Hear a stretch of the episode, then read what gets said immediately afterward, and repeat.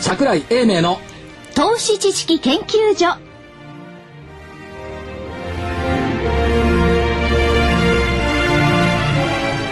皆さんこんにちはこんにちは桜井英明の投資知識研究所の時間がやってまいりました、まあ、宣言通り今週福井主任研究員はいませ夏ん休みでございますいませんはい。ということで、桜井英明所長とえ新人研究員の私、加藤真理子と2人でお送りしていきたいと思います。よろしくお願いします。なんかこの密室に二人というのも密室って言ってもガラス張りですから。なかなかいいムードですねこの密室に二人きりっていうのもでもしかしたらでも動物園のように見られてるかもしれないですよ。まあ確かにそれは言えますですね、はいはいえーっと今日引けはまあなんとかっていうかそうですねまあ大幅80安下割りには今戻戻してしましたね。終わりましたあの、80円安ではありますが、今日の高値で引けています。高値引け。高値引けって上髭がないっていうの多分直近なかったと思いますから、だって、ここ最近聞かなかったですもんね。先週まででですね50日以上確か高値引けてなかったはずですからだから相当ぶりですよ、ね2ヶ月ぶりぐらいになる確認はしてないですけども相当ぶりの高値引けっていった格好になりましたしかも、えーっと9000飛びあえ。 9000 9212円59銭ですね。ということは7月1日の安値9191クイクイ、はいえーこれを上回ってましたから終値ベースでは安値を更新せずに終わったザラバベースは9000飛び65円までね5倍よりはい入りましたんで、5場だけの経線格闘下髭もなく、上髭もなくそうですよね5場だけですよ、はあいの1日にすると別ですけども、はいそういう5番になったということですね。はい。じゃあ改めてお伝えします。えー日経平均の大引け80円26銭安の9212円59銭。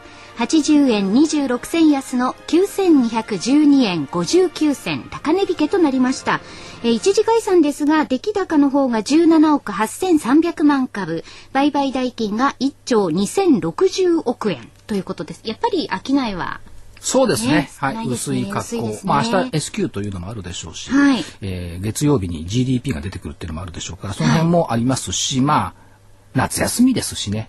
東名高速の渋滞54キロです って。え、そんなにですか 名古屋のね、岡崎で54キロ今日してるっていうかあだっらて。あの予想ではそん出るっていうのは出てましたけど、はいだって朝早い時から結構あの中央かな高速かなんかは結構ね混んでま混んしでたよますね。ね。だからまあ、ほとんど夏休み状態になっている。日本橋あたり歩いていても、人の数が少ない。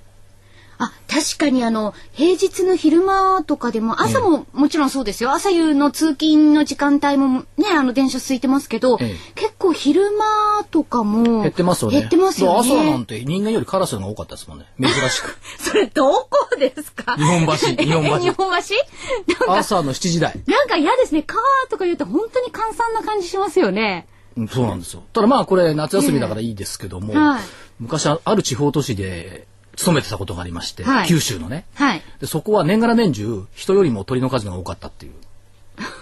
本当ですか本当です。だからそういう場所もやっぱありましたよね。だから本当シャッターが閉まっちゃったような感じの日本橋になっちゃってますね。じゃあちょっと寂しい感じですね活気っていうのがない感じかな、ええ。まあどうでしょうね。築地の一番ぐらいですか。外国人も多いし。あ、築地もお休みになっちゃうのかな、もうそろそろ。あお盆休みおに盆ね休みはいそうですよね、市場がねはいで、つまんない話していいですかつまんないのは面白いんだったらいいですけど今日ね1時半から株価って上昇に転じたんですよ。そうですよねだって5倍より本当にドーンとまた一段安になって始まって、はいはいその後ですよね、で、えーい何が起こったかって個人的に勝手に考えると、はい火曜日の日にですね、えーっと、株仲間の実況をやった後、4時から夕焼けの実況をやり、はいで、終わったのは5時ぐらいだったんですね。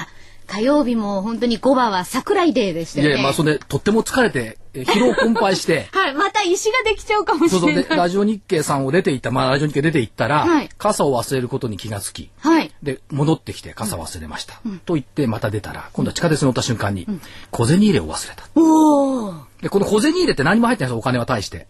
あ、その、問題じゃないんですね。その、。お金がなくなっててもいいです。せいぜい70円とか80円の話だあ、かそら。あそのぐらいしか入ってないんですかそう貧乏 ですよでその中に、ええあの中国のはい疫学の先生からもらったこう変なお布袋さんみたいなお守りが入ってあ、るなんかこう、福々しい感じですね。でこれ結構身につけてなさいって言われて、前、あの、う伺ったことありますよ、所長から。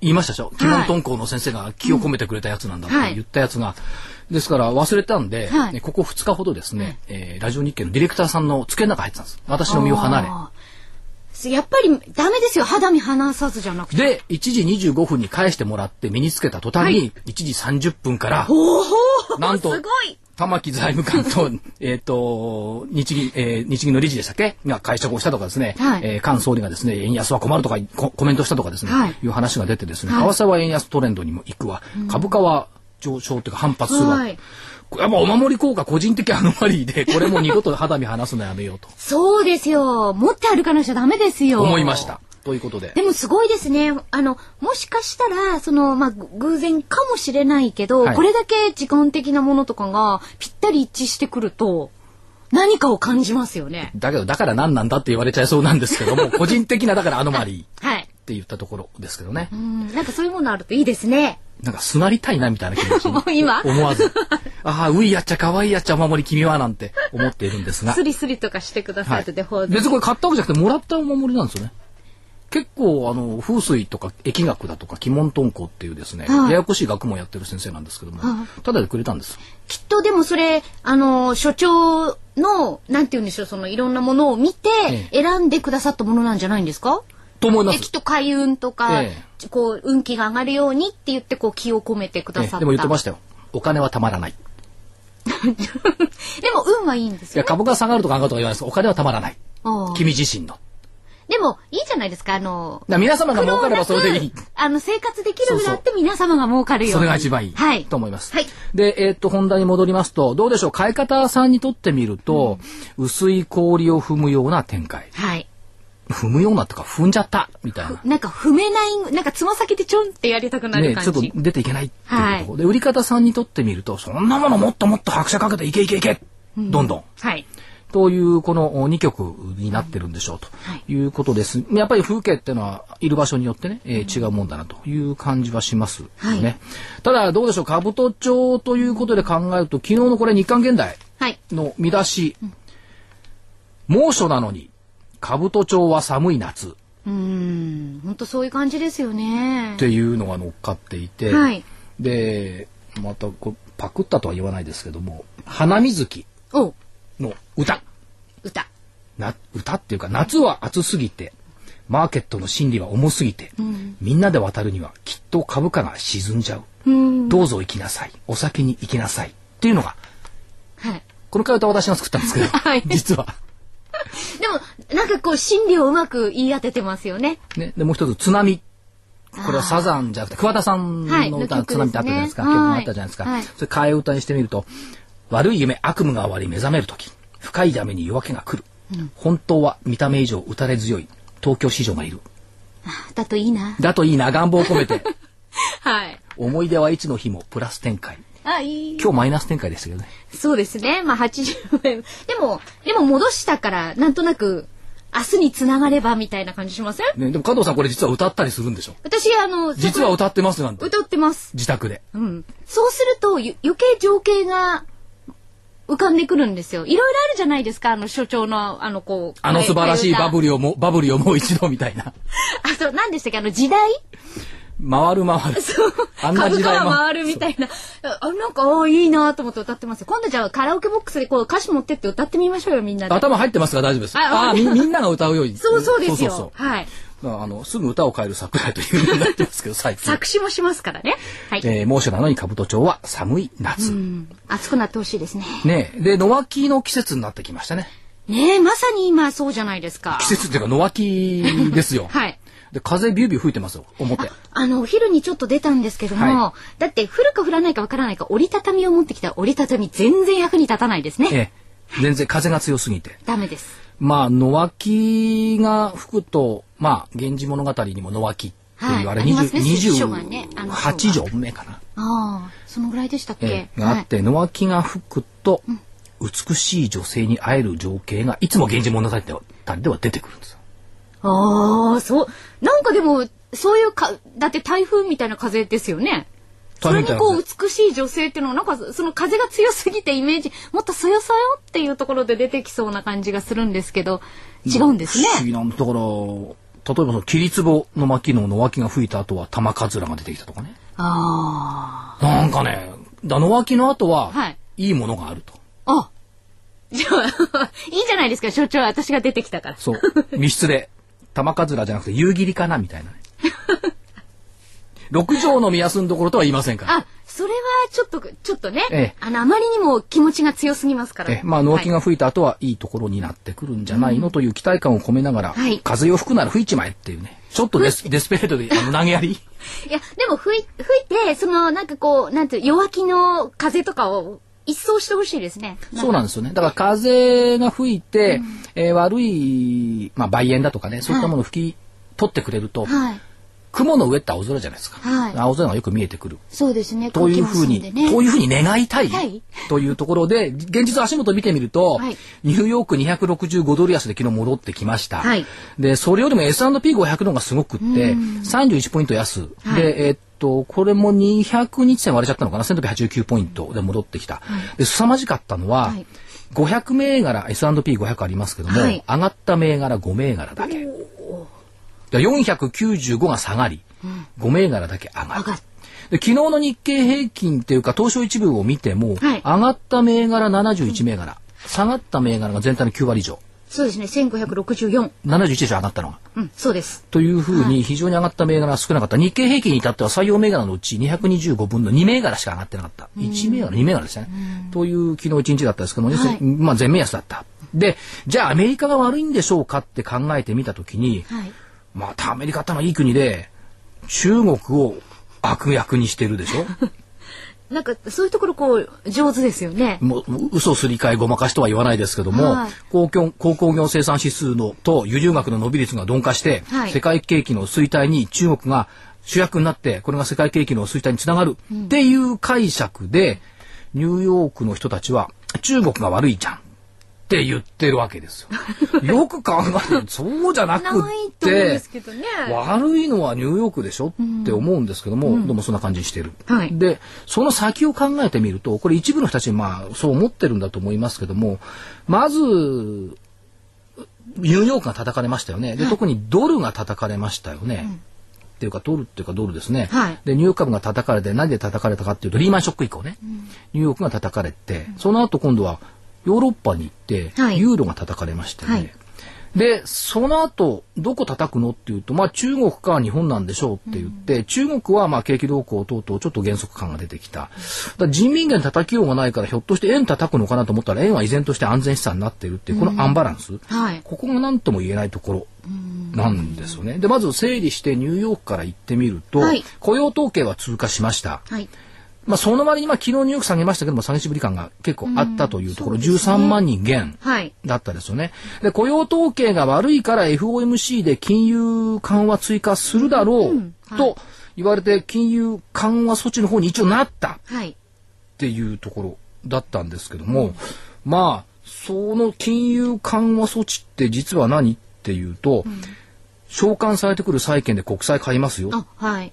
て話ですよね。ねえで加えて低金利は維持しますよ資金流動性は確保しますよ。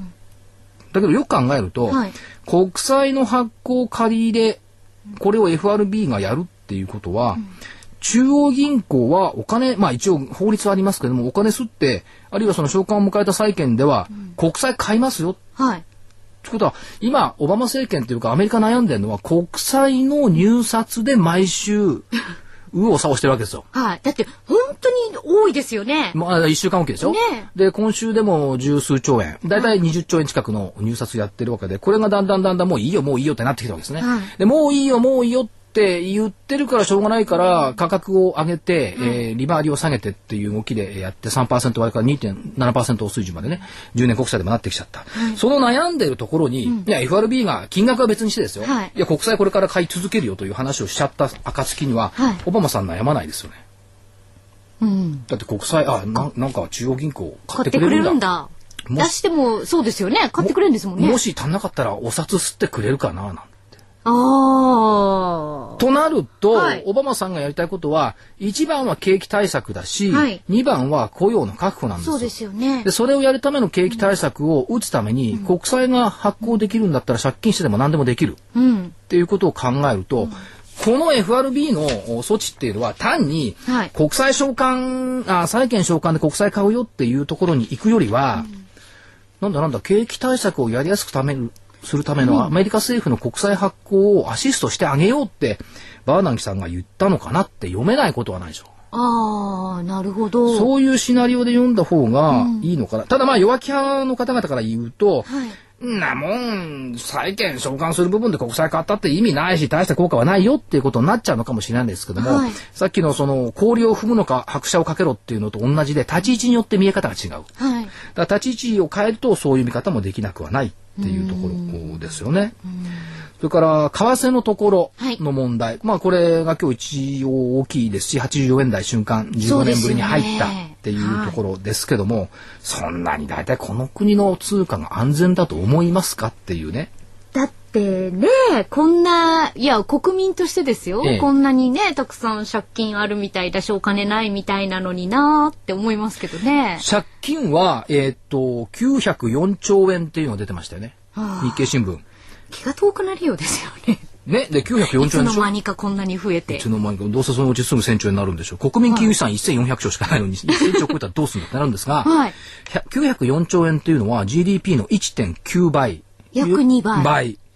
あでこの2倍っていうのは、多いと思いますか、普通だと思いますかどうでしょうあ、多いんじゃないですか、多いですよね。国民総生産ってことですよね、GD。前に、えっと、為替が85円割れた時にはですね、はいえ15年前には、はい当時のおー借金は GDP の80%前後だったんですよ。っていうことは、 GDP よりも少なかった。ですよね。だってそうじゃなくちゃおかしいですよね。今回は倍になってる。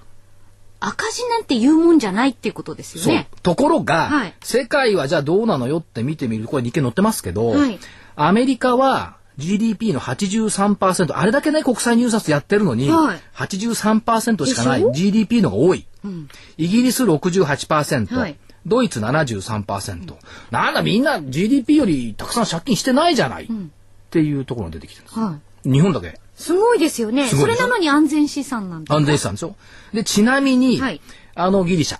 ああ、問題になった。問題になったね、国がそれこそ潰れちゃうかもって言ったのに。ね、さ財政破綻はい。するかもしれないと言われたあのギリシャ。で、さえもですよ。はい119%ですよ。まあ、ほん少のないじゃない GDP の2割増しぐらいの借金しかない。はあで、日本だけ倍。倍。それで安全資産の円。どういうふうに解釈したら、そういうふうになるんでしょうか。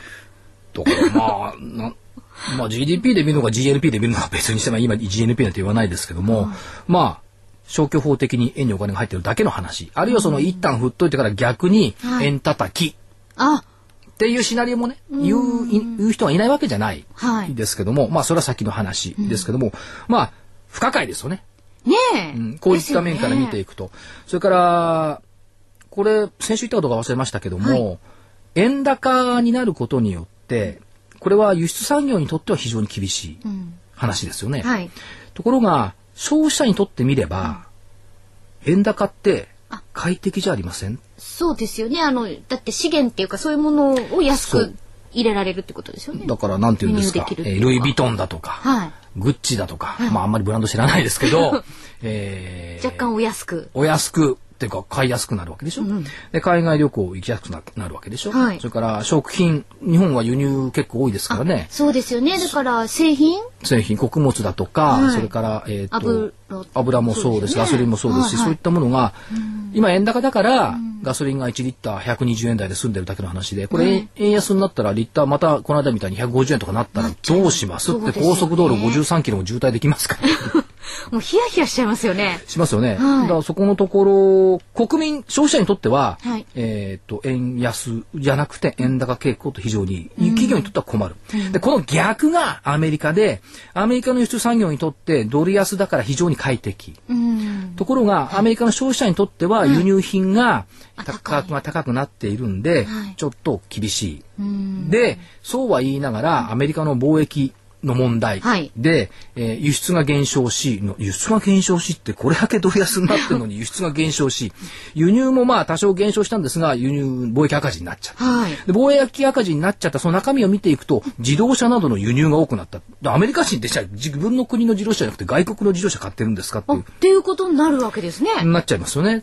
うーんな何買ってるのか知りませんよト,、ええトヨタじゃないと思いますけども、んでトヨタの問題だってね実はドライバーの運転ミスが多かった買っったてっていいうう中間報告書まで出てきた。ね、話もねだから出てきましたね報道されてることって半年ぐらい経って振り返ってみるとなんだ違うじゃないっていなんうかことが全ね然違いますよね。あれだけね、トヨタもね、言とわいれうたとのにころですね。で、まあ今のがアメリカの問題はい。といったところですね。じゃあこれちょっと休憩した後ではい。中国の問題に行ってみましょうかあ。はい。では、お知らせ、お聞きいただきましょ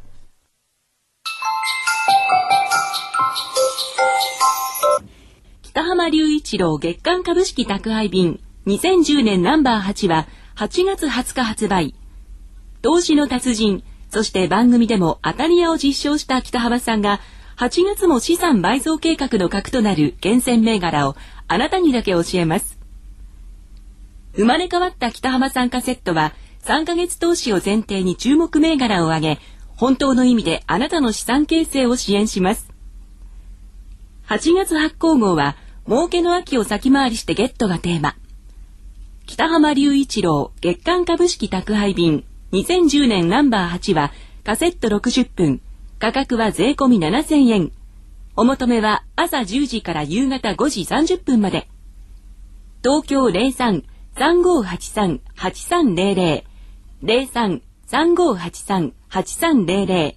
ラジオ日経事業部まで。なお、返品などに関するお問い合わせも、この番号までどうぞ。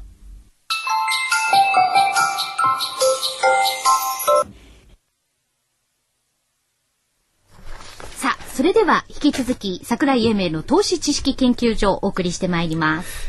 中国って言った国、まあ中国人の方々もね、観光で随分目に、と都内でもね、目にするようになりましたけども。夏休みとか、この夏もね、たくさんお見えになってお見えまです。すはい。まあね。日本がお好きな方々やっぱり多いはい。でしょうという気もしますけども、えー柳さん、あ、はい、金十郎柳さん。優しい方ですよね、柳さん。マカオに行くとか言ってました、そういえばね。月末マカオに行きますとか言って。いやー、仕事ですって。しお仕事ですか仕事でマカカオジ行ノく。に行ったわけではなく。それ仕事本当って言うと、いや、先輩仕事ですとか言ってましたけど、マカオに仕事に行く人って初めて聞くんです。アテンド以外はありえないだろうと思うんですけども。うんはいで、えーいろいろなことを聞いてきましたけども、まあ、直近でスタートしたのは保険会社の運用資金。はいこれ8月末に、えー、と株式等々の運用を倍にしていいよっていうのが出てきましたから、このあたり非常に交換されてくるかなというふうには考えてはいます。はいで、それよりも、はい。今日の日本経済新聞の3面、はい。ご覧になりましたでしょうかあ、はい。見ました。中国、安定成長へ不振まあ苦心でもいいですけども、苦労してるはい。で年後半の見通しこれ GDP の成長率、はい8から9%台へで大げさに書いてあるわけですよで、 はい加熱懸念から下振れ警戒にってわざわざ北京店で書いてる うん。しか しはい。これ前から言ってってたような気がします言っね。てましたよね。第一四半期が大体12%も成長して、はい第二四半期も2桁成長して、一1年間であの国の政府は8%から9%の成長目標を掲げてるんだったらうんだから、調整でするから、ねそれは下半期は減速させるに決まってるでしょう。でで最後着地は多分8.5とか9に着地させるんでしょうっていうことを考えりゃ、はい第3四半期と第4四半期年後半は減速で,、まあそうおです約ね束で、はい実態がどうあれ、はいこうなるうん。それを大げさにこんなに書く必要もないしこれに驚く必要もないわけです。でもこうやって大きな見出しで出てきてしまうと、はいなんか、いなんて言うんでしょう、前々から知っていても、それがよりなんか大きなものになったような気がしちゃいますよね。しますねしますのとでましてや、はいちょっと東京市場も、ええこのところあまり良くないじゃないですか。はだから、だから、あ、中国。だ、このね、この問題と、まあ、昨日、一昨日発表になった中国の経済指標なんかを合わせると、はい中国減速懸念ねってこうなるんですが、うんはい中国経済は数字的には下半期、減速するんだから、はいこれは想定路線なんだから、はいそんなにビビって売らなくてもいいんじゃないですか。でも、えーニューヨークにしてみても、えーちょっと中国のせいにしちゃおうかなっていうので、はい景気指標をこう、ネガシするわけ。ですよあーだから多分本当の確信はニューヨークの下げって、これまだわかんないですよ。わかんないですけども、えーロイターでなんか見ていると、あの GE、あ、ごめんなさい、GM。 GM? GM 車の方。車の GM。はい、はい。えーが、早ければだから年内にはあと株式公開してくるだろうという観測はすでにされていたんですけども、はい早ければ13日にも IPO を始めるんじゃないのってえいうー、そんなに早くですか今観月測記事が出てきてるんですよ。今月っていうか、金曜日、13日の金曜日。あ明日じゃないですかはにもやるんじゃないかっていうような観測も出てきてますから、GM、あの、はい悪者だった。でもすごいですね。 2年ですよ、2年で。あっという間にはい復活。復活、株式公開。そうすると、ふっと頭よぎるのは、はいまああ、国内で言えば、みずほの増資だとか、はいそれから中国のあれ、中国農業銀行でしたっけあ ?2 兆円ぐらいのそうで IPO があった。はいあの間株価もたもたしましたよね。はいやっぱり IPO の引き受け等々で資金がそっちに行くっていうことで。はいだからなんだ GM が出てくるんだったらそういった需給面から言って、もたついてもおかしくはないですね。なな本当はもたついてほしくないんですけども、はいそういうひょっとすると読みがあるとすれば、はいニューヨークがもたついているのも、まあ、中国の問題による景気の減速だとかそれから FOMC での追加緩和策が足りないだとか、えー雇用統計の13万人減が良くないだとか、いろいろ理由はつけますけども19から見ればひょっとして IPO 並びでねもたついているあーなるほっど。ていう読み方ができなくもないわけ。だただ正式に発表なのは分かりませんよ観測ですからね、はい13日って言われてますけども、はだいから少なくとも年内には公開してくるうーん。早いですよね2年ですよすごいですよね。あれだけ、ね、世界を惑わしてくれてそれでいて2年で復活。すごい。なんか、お、なんか恐ろしいほどのなんか力というかなんか、うんだからいろんなものをリストラをして、あるんでえすねーはい余計なものを切り捨てて、はい効率的な経営をし始めたっていうことなんでしょうし、まあ一回リセットしたっていうこと、ままあ世界が認めてくれたんだからリセットしやすいですよねまあそれはそうですね。誰も文句言わないですよなかなかそれができないから難しいんですもんね。あそこはだって UAW っていう全米自動車労組が強かったから、はいリストラもできないし、だから保険、健康保険だとかね、そういったものもあカ高かったんですッよトねしながらねね、やってきてるっていうところだと思います。で、本当に話元に戻すと、はい。中国の経済が本当に弱いんだったら、はい。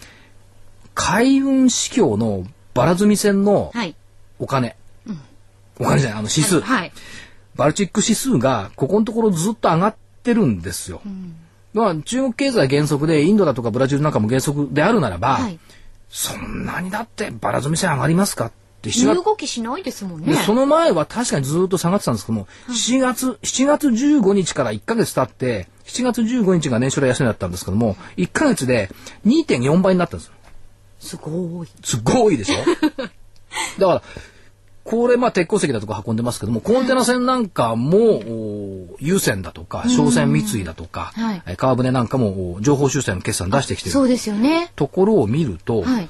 まあ言われてることと起きてることはちょっと違うんじゃないでしょうかという感じがしますね。そうですね。あと外伝で今日面白かったのは、はいえーっと中国政府系のシンクタンク社会科学院のエコノミストチャン・ミンさんっていうコメント出てるんですけども、はい。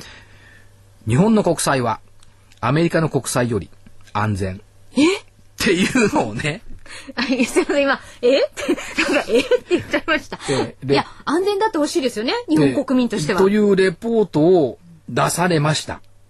それはどういうところ、何かやっぱりあるんですよね。なんかあるんでしょうし、まあ中国自体がですね、はいえー実はあー今年に入ってから中国って日本の国債いくら買ってると思いますなんかアメリカをいっぱい買うってい言って、そうあまり日本って聞かなかったんですけはど、い結構たくさん買ってらっしゃるんですかすで、えーすでに純、普通の要するに買い、買いベースではい、日本国債ははい1兆7000億円買ってるんですよ。あ、そうなんですか。だから、過去は数千億円しかないから1兆円超えたことってないっていうことを言われてますから、随分買っちゃってますよね。そうですね。はいとなると、はいえー中国政府系のシンクタンクとしては、はいこれだけ買っている日本国債は安全よって言わないと、辻褄が合わないのかもしれな言い。わざるを得ないのかもしれないですね。ね、このエコノミストとしては。はい。って言ったようなことがありますし、だからまあ今日も1%割れ瞬間0.980まで、でそうですね。入りましたけども、はいそういった背景があるのかなっていう感じはします。だいたいまああのねこう大引けしたぐらいの時にちょうど1%ぐらいですもんね。戻ったでしょ瞬間、あの瞬間0.98 85ぐらいまで。 5ですかはいそうまで行って戻ってきたって言ったところですから、まあ債券バブルと私は言ってますけどもどこまで続くんですかというところをみどっかで巻き戻しありますから、はいえっと一番債券利回り低下したところで2003年に0.43%。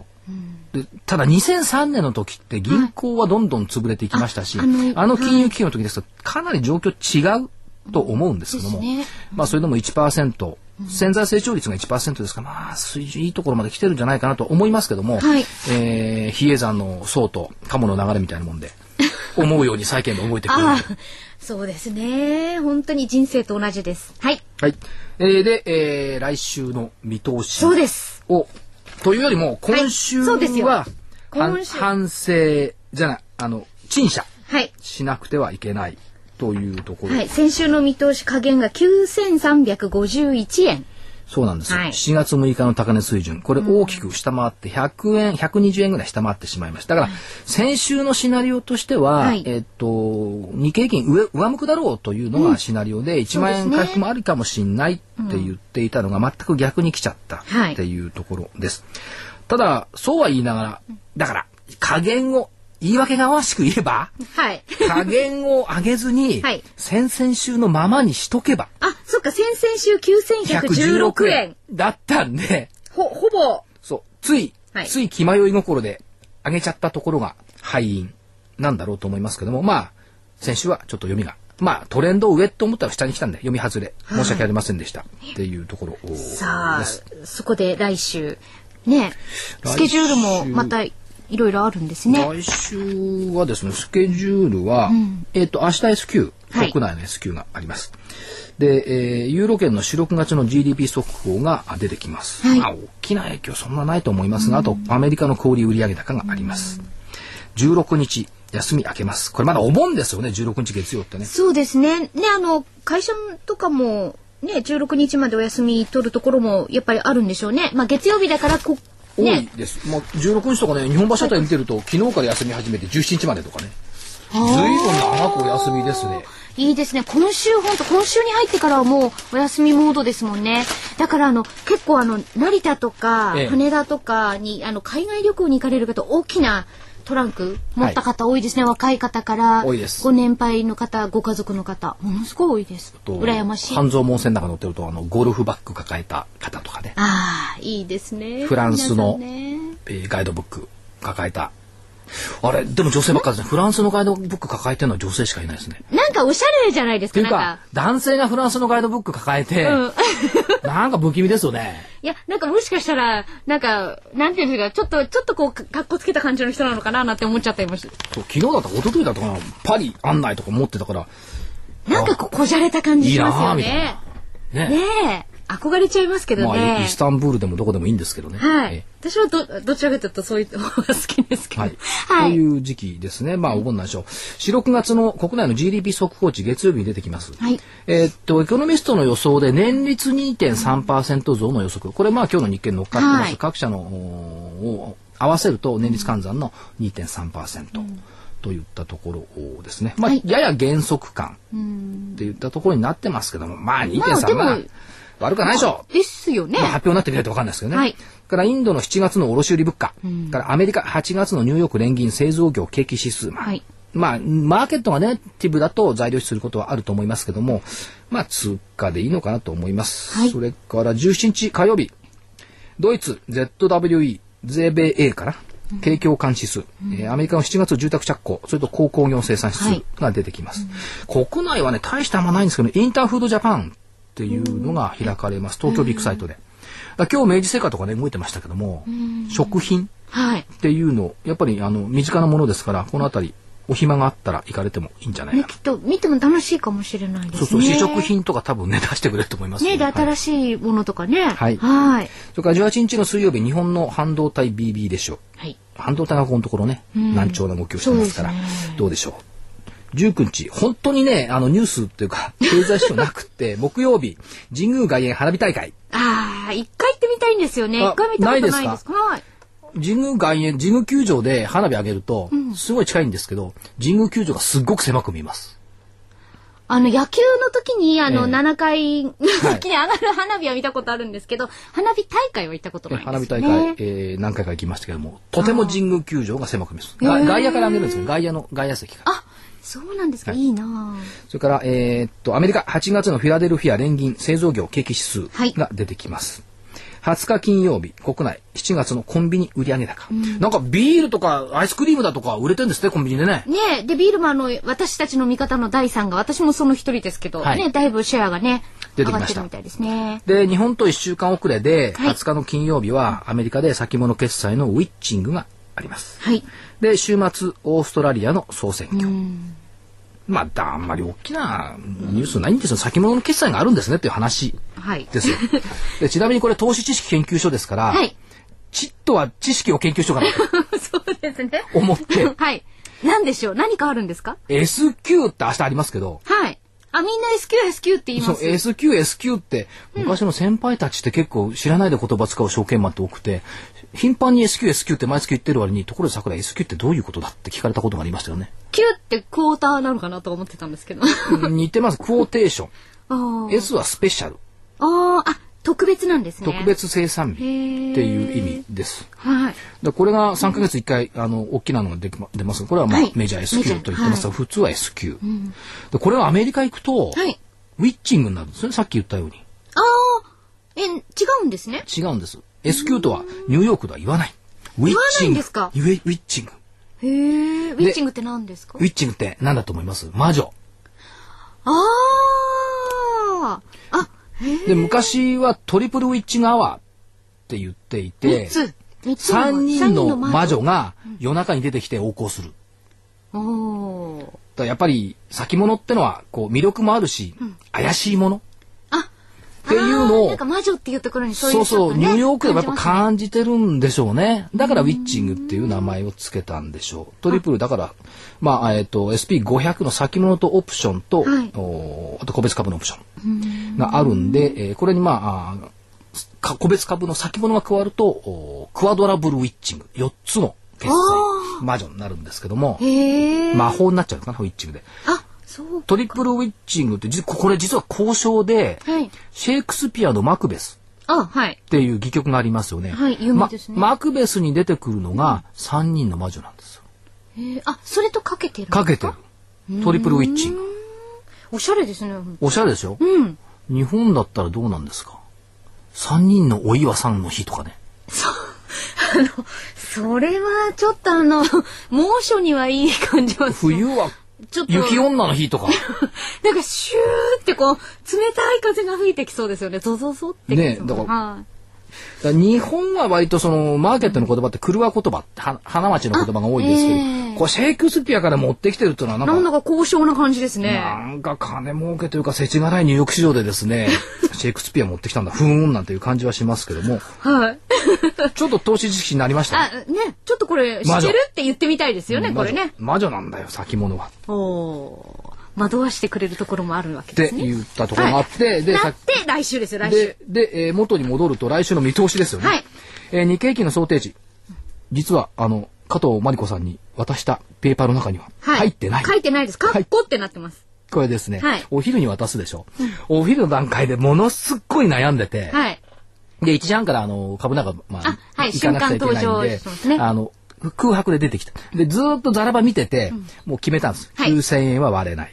あ、割れないんじゃないですか今回だって割れなかったですからね。でしょ今日も65今日も円65円まで行って、5度目は騙されないでねって言ったら割れなかったでしょはい。だから9050円。 9050円。 2009年、去年の7月13日安値水準。9000飛び50円。昨年のくはい7月13 3日日のの安値安値水水準。準。はい。それから、上値、上限。はい。こんな意外と弱気なんです、実はね。9570円。おー。値幅は520円しかないじゃないですか。そうだ、今日の引きが9212 12円。円だから、はいえーっと、300円ちょっとしか上がない。はい。下が150円ぐらいしかない。下そうですねはいまあ、ボラティリティ低いでしょう。まだ参加者も薄いから。うん。っていうシナリオにしてしまったんですが、はい9570円は、はあの、8月2日、はい。えー2日新報でスタートした今月のはい終値。ああ、はい。したがって、えー今週末の時点で9570円を上回っていれば、また月足要請の可能性が出てくる。くるという、その月仲間のはい締めということで、はい一応キープしていてほしいという願望を込めて、はい。 9570円。はい。ということで、来週の見通しが下限が9000飛び50円。はいこれが昨年7月13日の安値水準。はいそして上限が9570円。はいこれが今月の2日、い8月2日の終値、はいということですね。来週は外れないように頑張りたいと思います。お守り戻ってきたから大丈夫か大丈夫だと思いす。はます。はい。ということです。いじゃあもう一回お知らせいきますか。はい。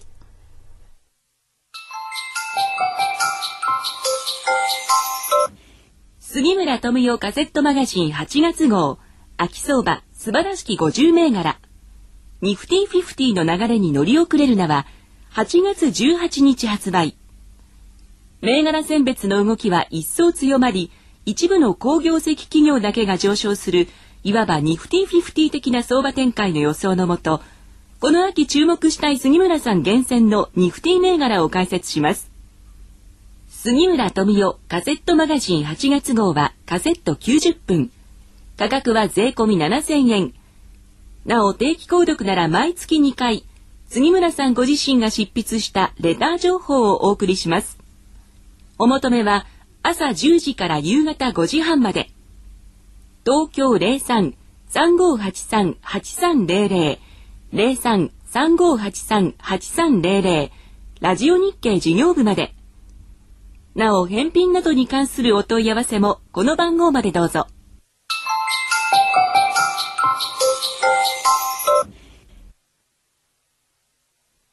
さあ、皆様に、あの、お詫びというか、お礼というかをしなくてはいけないんですさっき日が。経金の読みを間違えたのが1個目のお詫び。はい。で、今度2つ目のお詫び。はい。あるいは私俺。。お礼、お礼兼、お礼でもあり、お詫びでもあるところなんですよね。えー桜井英明の投資知識研究所2010年の7月号の DVD がご好評をいただきまして、はい完売いたしました、はいはいありがとうございましありがた。従いまして、はいお申し込み頂戴しても、も、そううななんですいよ。お答えできないという状況になってしまいました。大変申し訳ございません。失礼いたしました。えそして、え今月、8月も出るわけなんですけれども、はい8月は外国人投資家の先回りで勝つ、桜井英明、秘伝。なんか最近秘伝好きですよね。いや、私がつけてるんじゃなくて、これあの、今日いないあ、勝手に休んでるはい、福井主任研究員がネーミングをつけてもうます。秘伝、外国人投資家、裏書き投資法ですよ。裏書き、裏書き、書きって濁ってないです。裏書き。これ福井さんなまってんですかね裏を書く。裏を書くあ、裏書き。っていうことですねはい。はい耳かきじゃなくて裏書き。はい。DVD 価格の方は8400円になります。まあ、まだもちろんあの、収録してはいないんですが、はいどんな感じになるんでしょうかなんかうん難しいですね。だから外国人投資家がどういう指標を見て、これね、多分国内株だけに限らずに、世界のお金ということで考えると、どこにお金をお置くんでしょう、置き場所をどうやって決めるんでしょうって言ったところ、それから、えっと、重視している過去のおポイント、はい。例えばその今回だって、えっと急落日経平均ニューヨークしましたけども、パリバショックって2007年のちょうど今頃だったわけですよね。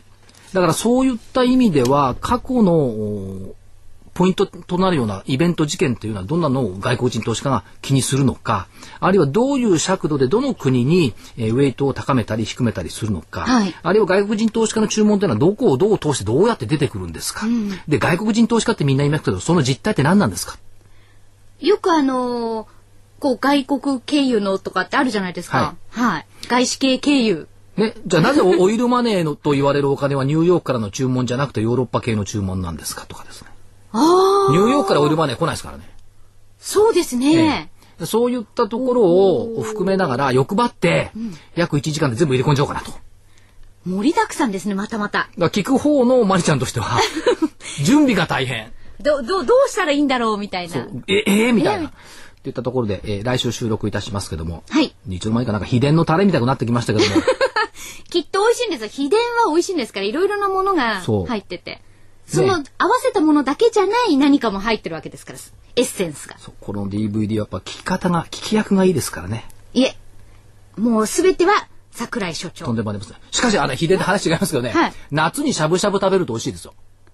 熱いしゃぶしゃぶや冷しゃぶうん、熱いしゃぶしゃぶ。あ、普通のしゃぶしゃぶ普通のしゃぶしゃぶ。ゃぶを夏に食べると、今ね、夏の鍋って入ってるらしいんですよ。あ、でも、クーラーをかけて、で、それになんかこう、汗をかくっていいですよね。私も薬膳鍋みたいなのとか食べましたよ。そう、だから、な、夏に秘伝のタレでしゃぶしゃぶじゃなくて外人、外人鍋を食べちゃおうかな、みたいな。おー。そのぐらいの気持ちでね、投資したいですよね。はい。外国人に負けない、とにかく。はい。えー、桜井英明の投資知識研究所 DVD8 月号外国人投資家の先回りで勝つ桜井英明秘伝外国人投資家裏書き投資法価格は8400円、えーこちらの方は8月26日木曜日発売になりますお問い合わせお申し込みはラジオ日経事業部電話、東京03-3583-8300。東京03-3583-8300。月曜日から金曜日の午前10時から午後5時30分までお電話の方お待ちしております。今月号もよろしくお願いいたします。よろしくおはい。え、そしてですね、え、たくさんの今までメールとかをいただいていたんですが、ちょっとご紹介できなかったので今日、ね、ご紹介したいと思います。たくさん頂戴しました。あ,、はいありがとうございまありすが。とうございます。ももパパさんからいただきました。こんにちはこれちょうど先週だったんですかね、いただいたのね。ちょっと遅くなっちゃったんですが、はいえー桜井さん、福井さん、加藤さん、こんにちは。まあ、こんにちは。もうね福井さんはいません。 こんにちは。ということで、えー桜井さん、北海道に行ってらしたんですね。私もです。えー、本当ですか。上半期、ほんのちょっと、本当にちょっとって書いてありますけど、違うと思います。利益が上がったので、あらら北海道と箱根に行ってきました。北海道へ行かれて、箱根に行かれていいですね。ねえ、はい。で、えーここで感じた私の内需拡大策ということでいただいたんですけど、まあ数年前まで仕事で、まあ中国や香港、台湾によく行っていたらしいんですね、はいあの、ももパパさん。はいで、なんかあの、やっぱりこのアジアの方は北海道が大好きなんだそうですね。なるほど。うん、なんかそういうことも感じられたということなんですが、あのそれを受けて、えー需給ギャップが35兆円。はい。なんあのどうするなんてエコノミストさんたちが20年前から言っているんですが、ええ20年かけて実現できなかったことは100%できない。本当 ですね。でそんな机上あの机上の空論よりこの東アジアの成長セクターの人たちをもっと日本に、ねはい来ていただいて、まあ、お金を落としていただくっていうのがいいんじゃないでしょうか、はいというようなビジットジャパンですね。はい。ねえということで、まあ、ユーロの方ではね、やっぱりそのイギリスやドイツやフランスの旅行者が落とす、その周辺国に落とす、ええこのお休みでマネーがこの GDP の源だというふうに、だから日本もどうでしょうかっていうそのうが。その意味では観光ジャパンとか、日本って魅力的なところたくさんありますからね。北海道もね、温泉もあるし、夏のふあ冬のスキーもあるし、あの、オーストラリアの方もね、あの、スキーによニくあセコの、のマンションなんてたくさん買ってますよねね、。季節が逆だからなおさら、はいあの、いいみたいですよはいね。ちょっと待ってくださいね。今、はいこれ生なんで、はいえーっと、今のフラッシュのニュース一つだけ、はい野田財務大臣17時半から会見。おお中身わかりません。わからないんですねだっ。て会見の予定だけですから、17時半から会見を野田野田財務大臣がしますということで、為替は85円の60銭台までちょっと円安トレンドにまた触れてきてる。そうですってね。いうところです。発表が15時43分、ちょっと前ですね、に発表になって、野田財務大臣17時半から会見。はい。ちょっと注目ですあね。と1時間半。はいちょちょっと期待したいところもね、ありますよね。うんありますけど、どうでしょうというはい。はい。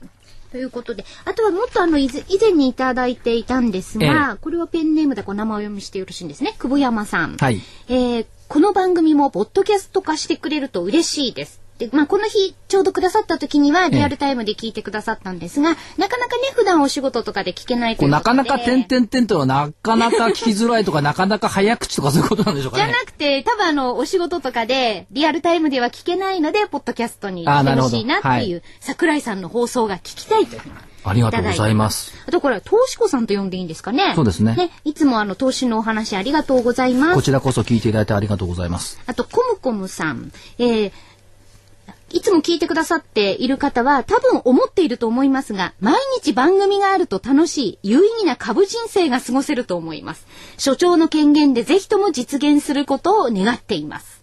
これね、面白いし勉強になるしお願いします。期本待当でしてすいねま。す。あの、私は全然ね、ま、やぶさかじゃないんですよ。はい。で、かとまりアナウンサーも全然やぶさかじゃないと思いますよね。はいところが一人だけこうサボり屋がいるわけです よ。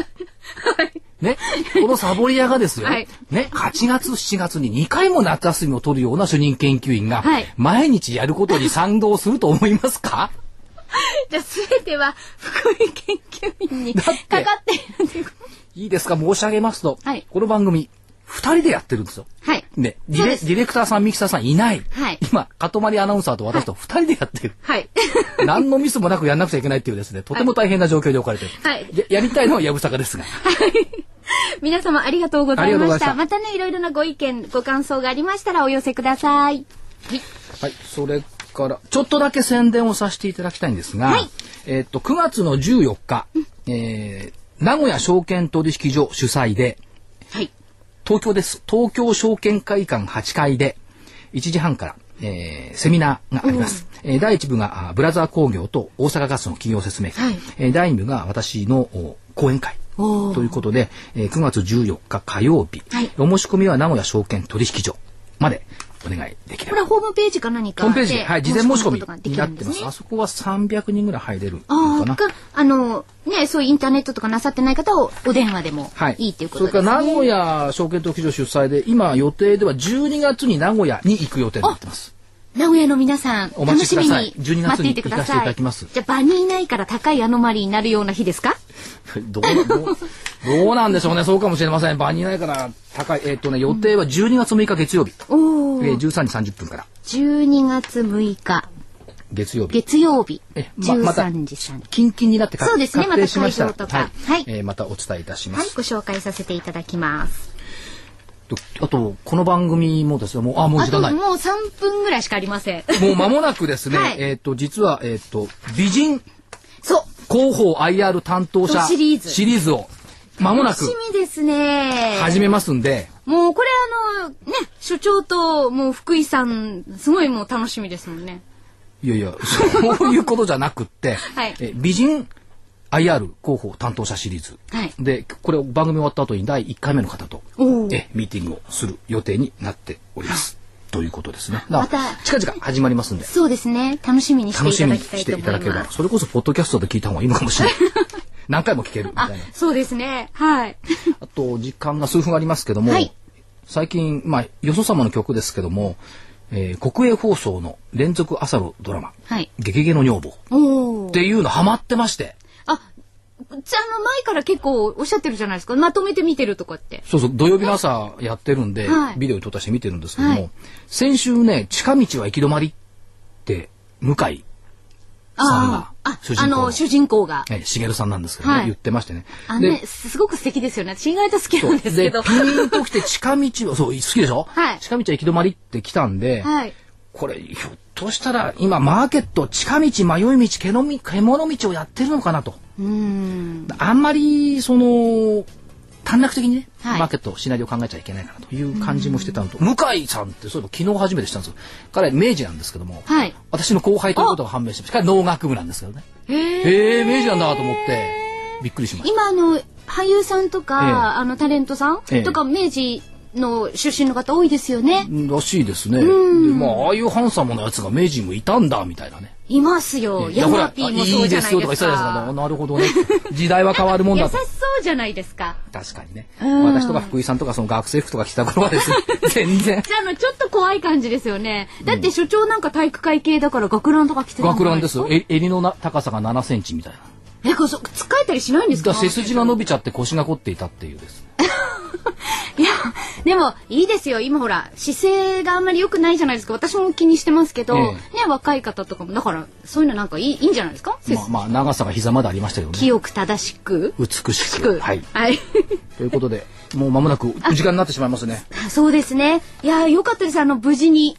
来週も福井さん休みでしたっけいや、一応あの、休みというのは聞いていないので、ええ多分戻ってくると思います。今日どこにいるのかよくわからないんですが、福井さん聞いてたら戻ってこなくても大丈夫かもしれませんよね、きっとまた来週どこに行ってたのか聞いてみましょう。そうですね楽しい夏休みの情報。はいえー投資知識研究所、お別れの時間がやってまいりました。えー、所長の桜井英明さん、失礼いたしましたそして新人研究員の加藤真理子でした。さようなら。さよなら